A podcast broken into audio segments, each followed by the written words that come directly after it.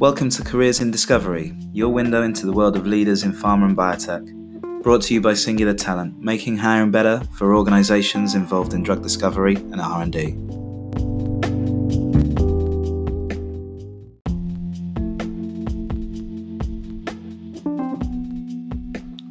This week on Careers in Discovery, I spoke with Ross Burn, co founder and CEO of CatSci.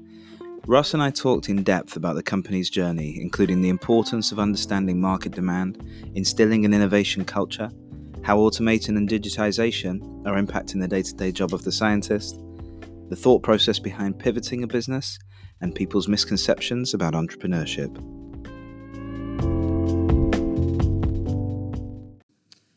Pleased to be joined this week by Ross Burn of CatSci. Ross, welcome to the show. Afternoon. Well, welcome back. um, the listeners won't know this, but this is take two of this interview. We had some uh, technical difficulties, shall we say, first time around. Mm. Entirely my fault, not not yours at all, Ross. External construction works. Yes, exactly, exactly. Um, so, Ross, thank you for coming back on. Appreciate your time. Um, I guess to start with, it'd be really good to talk a little bit about CatSci and what the company's about, what you do here, and and where you're at with things. And take yeah, sure. Um, so CatSci, um, I'm a co-founder of CatSci and the current CEO. Um, so taking a step back to our inception, as you know, as the name sort of suggests, CatSci, we were set up to to do science, but mm-hmm. applying catalysis to solve some problems. Um, so we spun out of AstraZeneca back in 2010 um, as a manufacturing facility just in North Bristol. Mm-hmm. Um, so back in 2010, AstraZeneca, um, global pharma company, decided to downsize their internal R&D um, and reduce footprints and made many scientists redundant in, in the UK. And the R&D facility at Avlon Works was one of their um, sort of sites that we're going to, to reduce. So mm. we made redundant and we decided rather than apply for new jobs, um, we would take some of the, the know-how and technology from that site and, and set up set up CatSci in Cardiff, so travelled across the Severn, um, moved about, about 15 tonnes of equipment from memory, um, and three big trucks over to um, where we are now. So yeah. um, that was the formation of CatSci. Okay, interesting. And uh, the company now, can you give us a bit of an overview of? Yeah, yeah, sure. So, um, so CatSci now is different. We don't do application of catalysis. We're a process R and D company, mm. Focusing on pharmaceutical development. So, um, in pharmaceutical development, there tends to be lots of different verticals that one has to do to develop a drug. Um, so, after a drug's discovered, um, you have to you know, scale up the drug substance and make sure that you can supply materials to the clinic for clinical yeah. trials. So what we do for that drug substance part of it is we develop the chemical process, chemical development. Um, we call it in-house process research and development, and we can supply materials that can go into non-clinical studies, mm-hmm. but we have partners that can provide the drug substance for clinical studies. So um, very much do sort of problem solving, troubleshooting, um, lots of chemical synthesis and chemical transformations to solve problems. Yeah. And so this is supporting that, that critical translational early clinical yeah. part of, of pharmaceutical development, essentially. Mm-hmm. Yeah, mm-hmm. okay. Um, so uh, the company's about nine years in? Yeah, now? so nine years in, we're about 45 people yeah. at the moment. Okay. 80% of our um, staff are PhD educated. Yeah, excellent. And I'm really interested to get into the, the story of CatSci and how it's developed. And as you say, it's a very different business now than it was when you launched it nine years ago. Um, before that, I just want to touch on your prior career a little sure. bit, um, and I guess start with you know your your initial interest in science, how you got into chemistry, and you know where that sort of spark of this career in in science and chemistry came from. Yeah, yeah, sure. Um, so going back to to being a, a schoolboy, my I would say what piqued my curiosity right back from you know early teenage years. I would say is you know uh, is the world of chemistry and, mm. and science in general. So I was always curious why things you know smell the way they do, why things are coloured the way they are. So I had quite a you know a sort of curious mind, and then obviously that fundamental learning going through I was up in Scotland, so we call standard grades, but equivalent to GCSEs. You get Mhm. to you know learn more about you know the fundamentals of, of science, and you know I had a thirst to learn more. So right from yeah, an early age, I done free sciences and wanted to pursue a career in science, um, and then on to university to continue that Yeah. education. And you went and got your PhD in London. Yeah, yeah. Yeah. So undergraduate Strathclyde did um, forensic chemistry. Interested in forensics. This is prior to maybe CSI. Uh-huh. People know CSI, but it was the troubleshooting, problem solving part of science that always piqued my interest.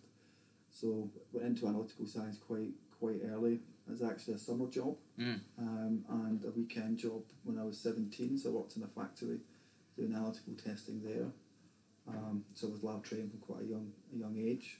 But then, you know, looking at what field of chemistry I wanted to to um, to study further, it was certainly on the, the analytical side, so Yeah. troubleshooting, problem solving.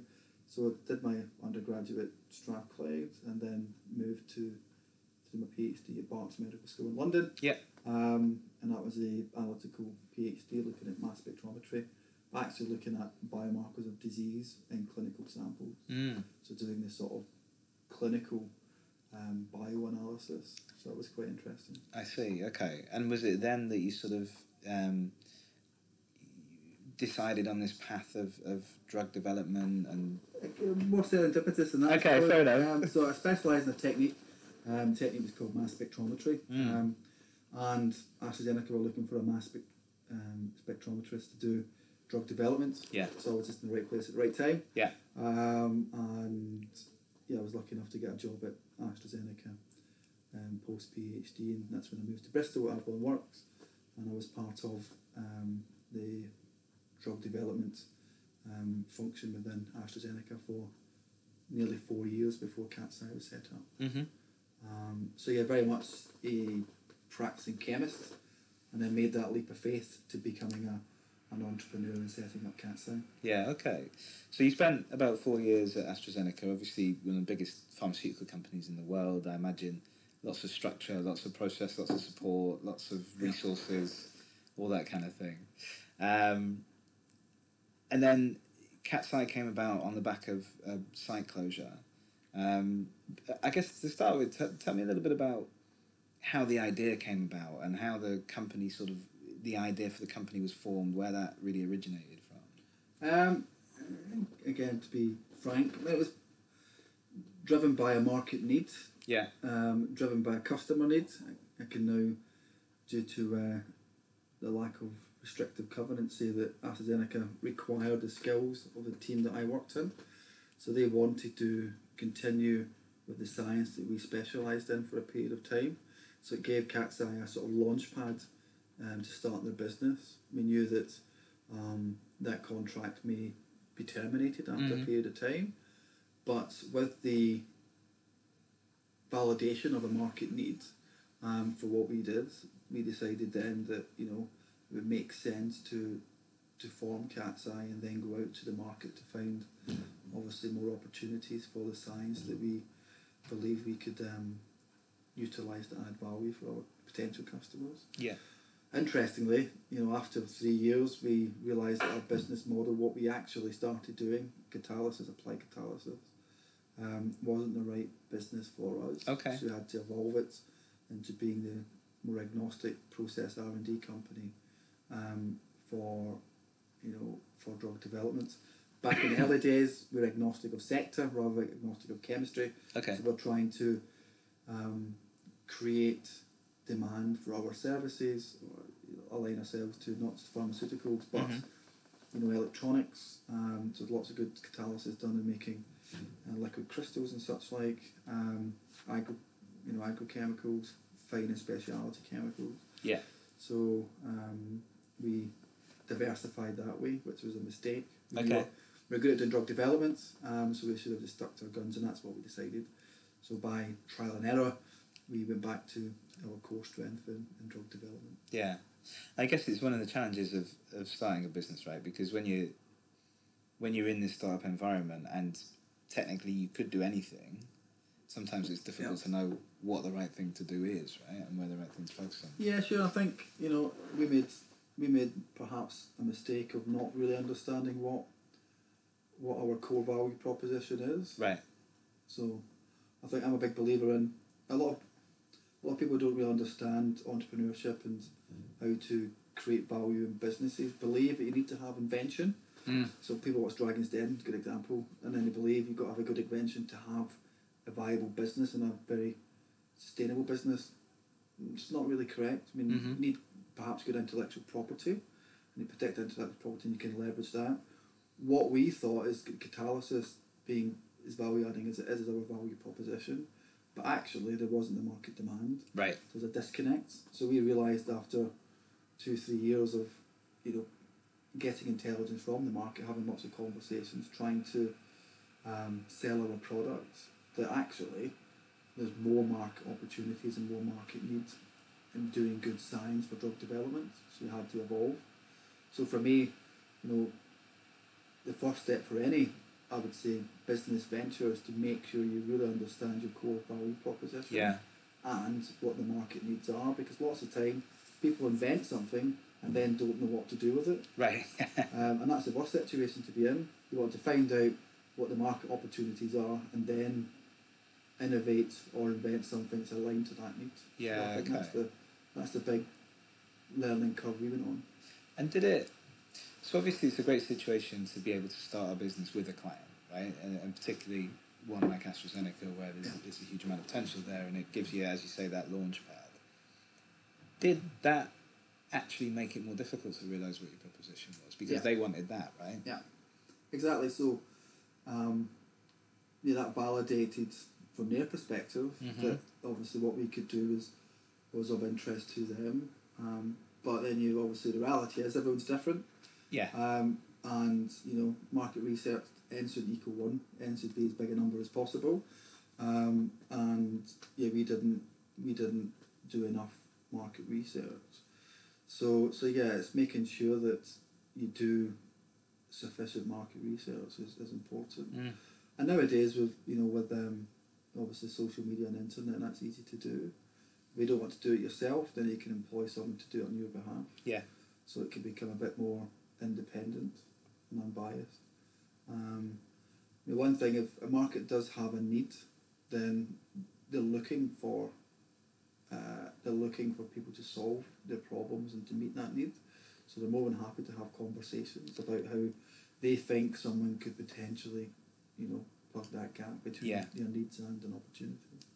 Yeah, I think we saw that early on as well, and I think one of the things I also saw was that um, you will get so far by asking people, "Well, what would you like?" or "What, what, how would you ide- identify this problem to solve?" or "How would you, what would you like to see from suppliers?" But actually, you've got to also make that proposition for them, right, and then get their opinion on it rather than just.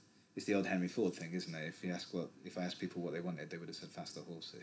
Yeah, exactly, exactly. Yeah. Um, so we we got to understand, and something we do now, when we're doing some strategic evaluation, is you know we do a thing called a business model canvas, which is Mm. by Strategyzer, and we drill down into you know the core, you know sort of value proposition, really what you could potentially uh, deliver to the marketplace. So it's very much predicated on, you know, what are the um, the pains and gains that a customer wants. Yeah. Yeah, and, and hopefully going through that process, you wouldn't just design a faster horse. You would come up with the, Mhm. you know, obviously with the automobile. Um, but but yeah, you you got to you got to really do the thinking. I, I think people under you know sort of underestimate the you know the need to clear your head to think. Mm. It's a very fast paced environment we're working nowadays across all sectors Mhm. but taking a step back and actually having time to, you know, to think and do some ideation is important. Yeah, absolutely. So taking a step back to those very early days, so you've you've come out of AstraZeneca, you've you've got your lorries across the bridge and, and brought the equipment over. Um, how many of you was there then? Yeah, at start, um, there was only five of us. Five of you. Okay. Um, so five scientists as well. no one from a commercial or even, I would say, yeah, marketing, uh, even a leadership perspective. Right. None of us had done any businesses before, so we're completely, you know, inexperienced across many of the, the core expertise required to run a business. but um, there was lots of what I call sweat equity and they say learning from mistakes. But um, Yes. we are where we are now. Yeah, but what do you tell me? Tell us a bit about those early days. What do you remember about it? How you know what were the biggest differences between? I mean, there must have been so many stepping out of somewhere like AstraZeneca into that. Yeah, yeah. So you got the shackles off, I suppose. I mean, Yeah. Thing about large organisations, and you know, it's not just companies like AstraZeneca, but because of the size of them, they are very structured, Mhm. as you as you alluded to, and you know, you are potentially, you know, ineffective and inefficient in the way to operate because you have to attend more bureaucratic type internal Mm. meetings. You know, they're very very process driven. Um, obviously, when you are setting up on your own, um, you know, they say you don't really have a structure. Um, you know, but the one biggest difference I always explain to someone um, is when you come outside of an organisation. Doesn't matter what you do. On a Monday morning, somebody will give you work. Right. Yeah. Yeah. You know, you're always going to from your from your manager or from, you know, a peer be given work to do that week. Obviously, when you're on your own at the start, um, that's not the case. Yeah. So we had to get ourselves ready to, to service the contract that we were due to be given. Mhm. Um, so you have to, you know, motivate yourself to make that happen. But actually, I love change. I love learning new things. So making that, you know, a leap of faith, to becoming a business owner and a co-founder of a business, um, I found that very motivating because I like the challenge to learn new things. Right. So from the start, it was very much upskilling myself in finance, upskilling myself in, you know, commercial skills, leadership skills, so on and so forth. So for me, it was very, yeah, it was a very sort of high paced and um, you know sort of motivating environment. Yeah. Understood. And and in terms of how you the five of you worked through that early part of it, where as you said, you know, it was five scientists, no leadership experience, no business experience or commercial experience really. How did you? Because there's a lot of things you need to do outside of the science, of course. How did you divide that up? How did you decide who was going to do what? How did that all evolve? Um, you know, it was a bit of yeah, an unstructured mess to be candid at at first, but then I think you, you learn what you have to do. Yeah. You know, we, we we got some advice from external consultants and what had to be, you know, what had to be done.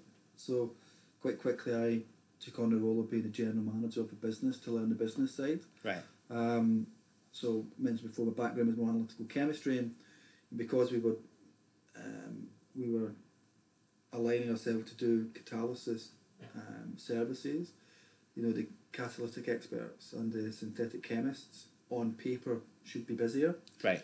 um, than the analytical chemist as was myself. So we made the sort of um, calculation that you know I would have more headroom to do the more business side. So that would just sort of fell out Mm. um, of my own sort of personal motivators as well. I've always been interested in business. Right. So um, you know, I was put myself forward to be to be the person to lead that. One of my colleagues put himself forward, Simon, um, as our commercial lead. Okay. Um, so we had, you know, 15 years of experience um, of, of doing drug development and postdoctoral studies. And then pharmaceuticals, the North American, US market predominantly, is still the, you know, the sort of the bedrock for innovation. Mm. And he spent two years um, at Stanford in the US, so he knew the landscape in the US better than anybody else. So it's a good fit for him to, to take on that responsibility from Yeah. the start. Understood.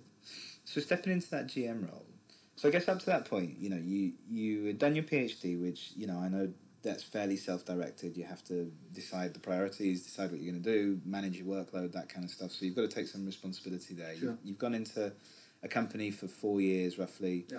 Uh, where you will have learnt more stuff, but I imagine mostly technical skills and, and Mhm. project leadership type skills. So to then step into that role of general manager, that's that's very different. Yeah. So you talked about um, learning what you needed to do and upskilling yourself. What? How did you do that? How did you decide what to learn? Where did you go? Who did you talk to? How did that all work? Um, literally started with Dummies Guides. Yeah. so I read book Dummies Guide to Accounting. Uh-huh. Um, was my first book. put myself through um, some bookkeeping courses actually. So I got Mhm. myself Sage 50, you know, um, trained up. Okay. I did that. So again, just to understand the, the basics of um, of bookkeeping. So I did the bookkeeping for the business Yeah. for the first few months before I found out I was inept at that. Pay somebody else to do it. Yeah. Um, but then, yeah, I went on a journey of, right, so what does one have to do from the, the rest of the business skills? So I had, you know, we had some consultants acting like mentors. Um, we engaged our now chairman, um, Rod Howe, with 40 years of, you Mm. know, sort of chemical manufacturing and, you know, management experience. Right. General manager himself. Yeah.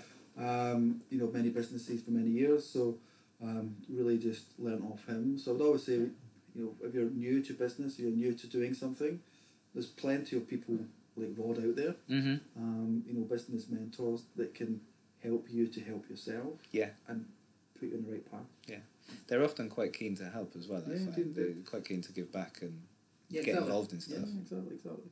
You know, I'm more than um, happy to help to help people on that journey as well. I think, you know, what the country needs is to encourage entrepreneurship. Mhm. You know, it's not done at school.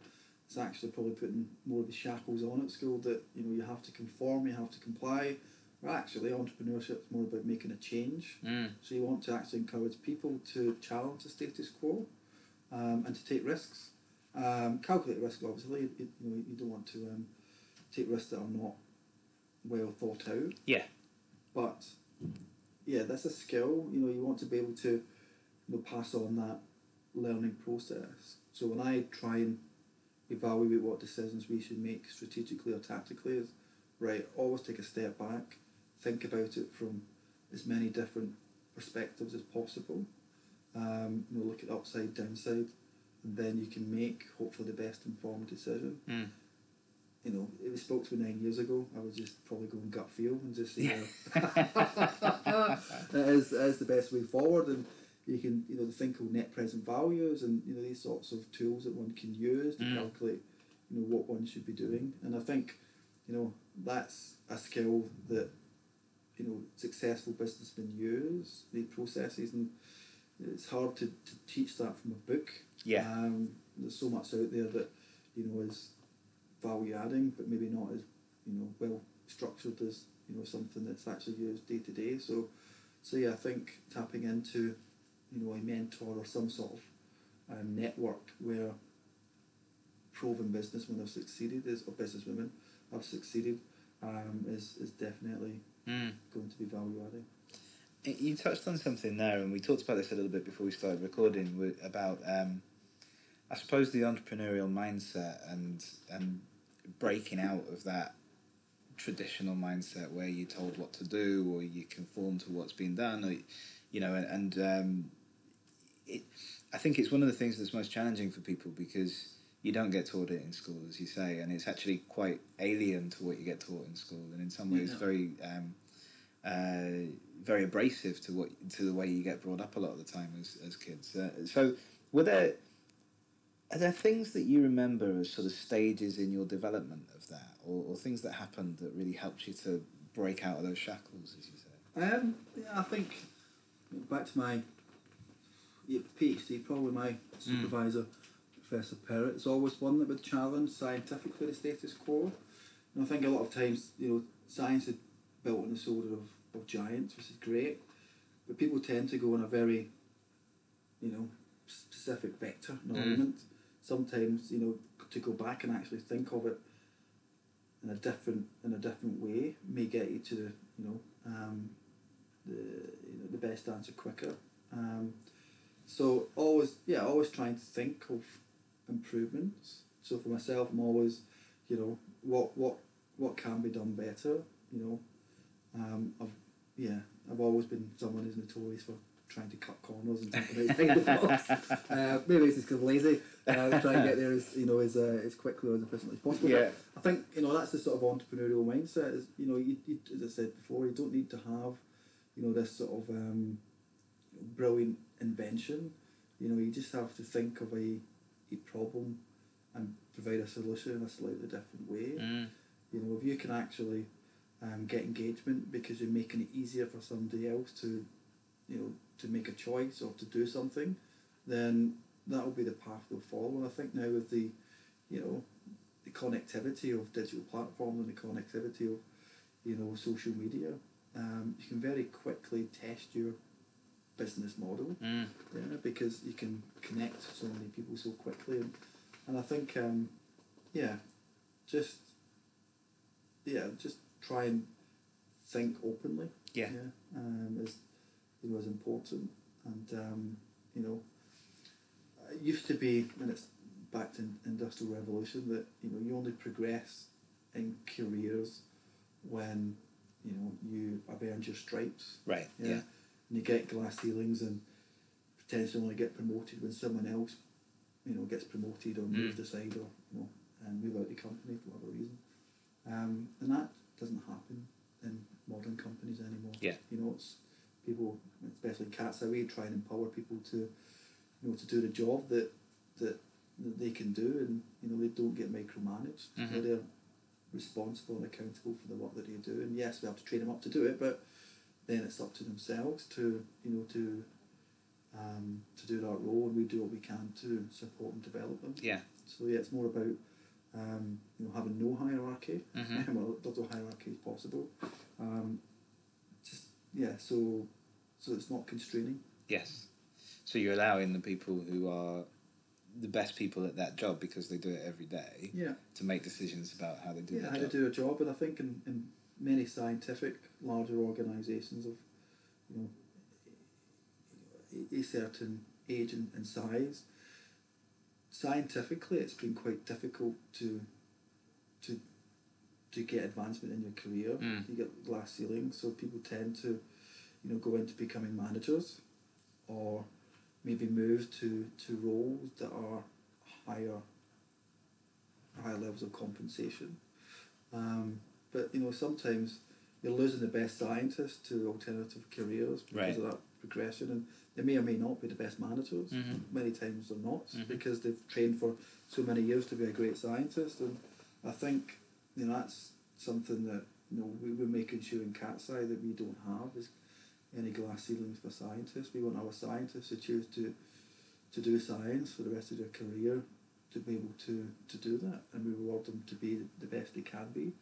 So as a company, as a service company, we very much want to focus on solving problems and quality. So Mm. why not try and encourage and support our scientists to be the best scientists they can? Yeah. Because with that support, they can solve the, the more challenging problems. Yeah. It's interesting actually because we speak to a lot of scientists in the recruitment part of our business, obviously, and um, one of the common, not complaints, but one of the common things that we hear from people who are looking to move jobs is that they are scientists, they love the science, but they feel that they need to do something else to progress their career. Yeah. So there's not there's often not a real desire to go and do that other thing, whether it's managing people or managing projects or whatever Mm. it might be. It's that they feel they need to do it to tick that box so they can move Yeah. forward and actually taking that away, letting them focus on the science but develop and progress Yeah. their career. That that must be good for you. And I think, you know, for many companies, they don't have what I would call a true innovation culture. Mm. So, you know, if you want for your company to develop scientifically or technology wise, then you want to instill an innovation culture. So your scientists, to keep them motivated and keep them engaged, is to create some innovative advancements, whether it be on your core business model or it could be something that is extra and ancillary to what you're trying to achieve Yeah. and that way, you know, um, creating a sort of proper R and D engine, um, hopefully over a period of time, that will get a return on investment, so you Mhm. can reinvest from the profits made by the innovation into developing and rewarding the scientists. So I think many companies just don't have that process, and that's Yeah. something that we're looking to have in CatSci is, you know, we can afford to pay people more because of the value they're creating for for CatSci as a business. Yeah. And I suppose if each person is more effective, you don't necessarily need quite as many people, so you can then Yeah, exactly. yeah yeah Exactly.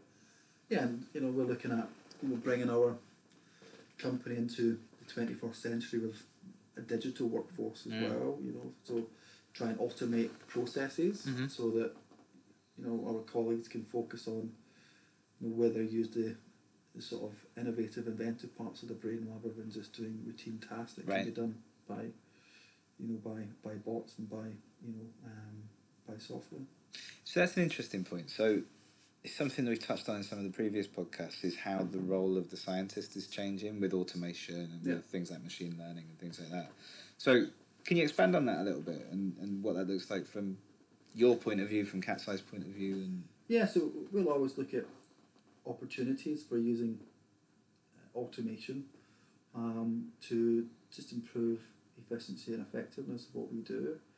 So we're we're not developing AI or machine learning, Mm. You know, to help us scientifically.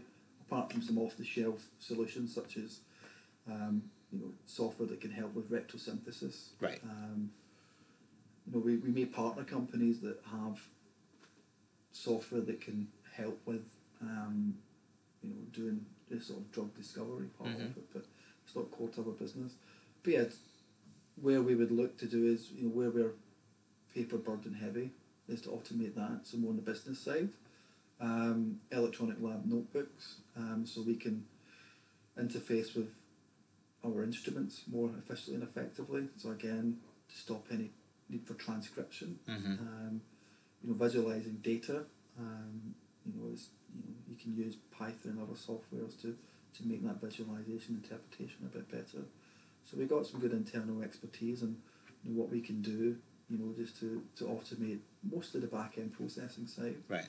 So it enables our scientists to focus more on the sort of practical and innovative side of, of, of doing their jobs.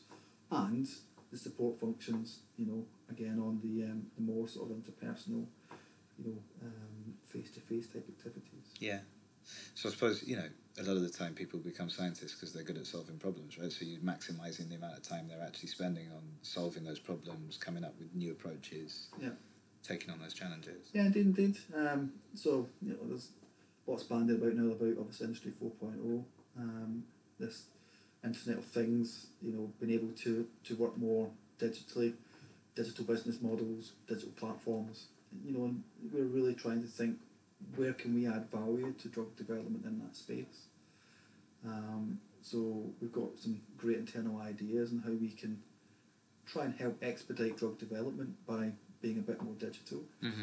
And obviously, pharmaceutical development, because it's highly regulated, is probably one of the slower moving industries with regards to um, adoption of new technology. Right. Um, I think the likes of blockchain and, and um, ancillary techniques to or technologies to blockchain will be adopted quite quickly because of you know supply chain risks and such like Mhm. and counterfeit products. But actually, ways of working, um, you know, I think there'll be lots of opportunities to to bring in, you know, some some good digital technology in the future. Yeah, interesting. So we talked about obviously that first three years of, of CatSci and, and it was a catalysis company for that first three years and then you got to a point where you realised, okay, this isn't quite what we need to be, we need to rethink this. At that point, were you still primarily working with AstraZeneca? Did you have a lot of other clients? Where was the business at when you made that change? Um, so made it from the bottom of a trough where we didn't, no, we didn't, we didn't get much market penetration Right. in catalysis. But we, we, we, we- we did lots of projects with new customers. I mean, I'm guessing now, but you know, probably ten, uh, nine or ten, there thereabouts. Um, but the repeat business wasn't there. Right. Um, so we knew that we weren't quite resonating or adding enough value for them to come back and want more. So you have to think, well, why, why is that? Um, you know, maybe, maybe you know we're not better than the you know the marketplace Sure. or internal resources. You know that that you know that was you know our real you know sort of conclusion. Okay, so we think what what are we really good at with the skills and expertise that we have, um, and obviously everything points back to the obvious that we were in a drug development part of AstraZeneca. We're good at drug development. Let's go and do what we're good at, Mhm, rather yeah. than um, you know focus. And I think you know a lot of people when they go into business, you know, suggested that focus on a micro niche and do that very well, you know, and just try and get market penetration there. Well, we did that obviously with catalysis, Right. but we found it wasn't the right micro niche. Yeah, yeah. So we went into a new a new niche, not quite micro, but what we do is actually in drug development a micro niche. Um, it's a very distinct vertical of um, drug development. So, so yeah, you know, very much would recommend that one has to just focus rather than being too um, unfocused. You know, too desperate in what one needs to to do. Mm. Do one thing well, and then you know try and find as many customers that um, you can sell that service to. And we're very lucky that we are in a shifting marketplace in drug development where the rise of you know the biotech industry um, worldwide. So that's new innovative companies that Mm. you know have very limited number of employees, limited resources, and they require the services of CatSci and you know our you know sort of rivals in, in the marketplace. Um, so it really drives you know that sort of demand for our services. Yeah. And it sounds like, given what we talked about again before we started recording, but with where the business is at and you know the, the growth that you're seeing and the growth that you've got planned, that that decision has been validated over the last six years. Yeah, yeah. So we're a high growth company, growing up on average about fifty percent year on year, and it looks like we'll continue that.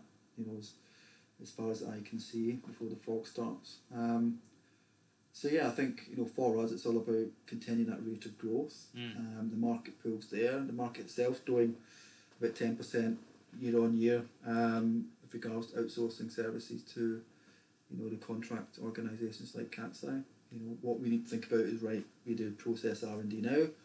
When will that plateau? Mm-hmm. Um, when will that plateau? You know when we get to a, a certain you know market size, what can we do by you know understanding the market better to bring on new services and capabilities Right. that are the needs of our customers and potential new customers. So that's what we're doing at the moment. We have a strategy advisory board actually meeting on on Thursday where we can think about the bigger picture. Right, we're great at what we do in PR and D, so process R and D, but how do we go across that drug development, um, you know, sort of service space by adding more capabilities? Mm. Yeah. Okay. Um, so that's that's remaining focused though on the customer base, right? So you keep maintaining that niche, but then expanding within that.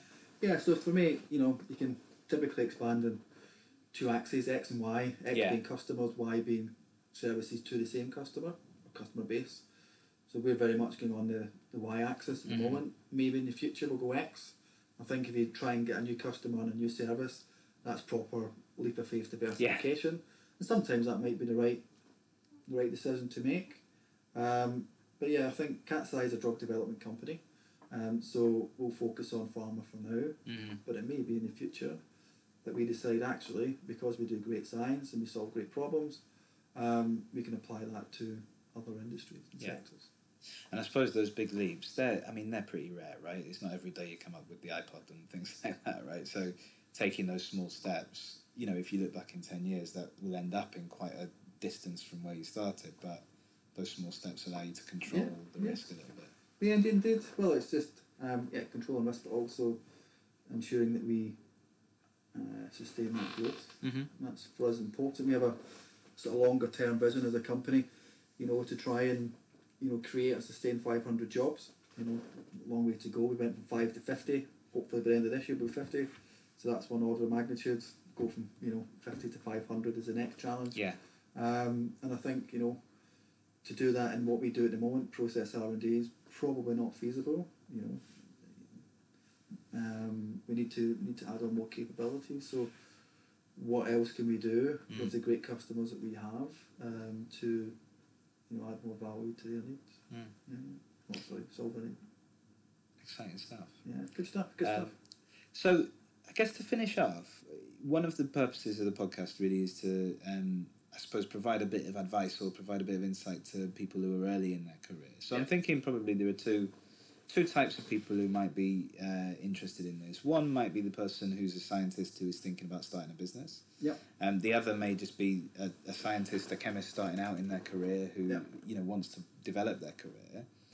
You've mentioned some things around sort of the things you'd recommend to entrepreneurs and things like that. But if there are a couple of key pieces of advice or things that you wish you'd known at the beginning that you, you could share, what would those be, Ross? Um, so yeah, I think you know if, if you're a scientist looking to to start a business, make sure that whatever business you're starting, service, product, um, or otherwise, you know, there is a true market need. Mhm. You know, I think um, you have to, you know, to to gather that information.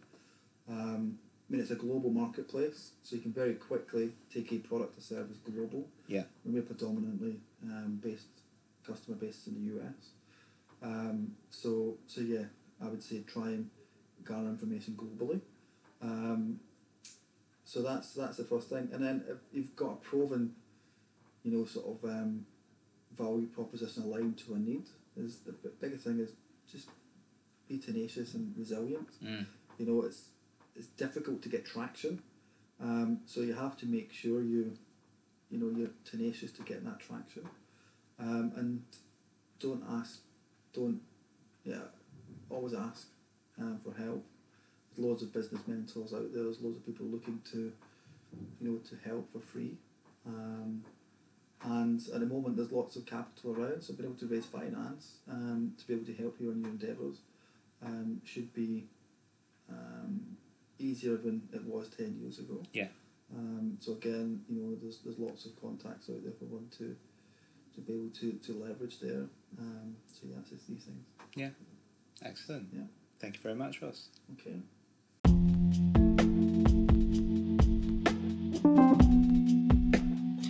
Thanks for joining us on Careers in Discovery, and don't forget to subscribe for more insight into the world of drug discovery and R&D. Do take a look at our sponsors, Singular Talent, and their mission to make hiring better for companies and individuals in drug discovery and R&D. You can find them at www.singulartalent.io. See you next time.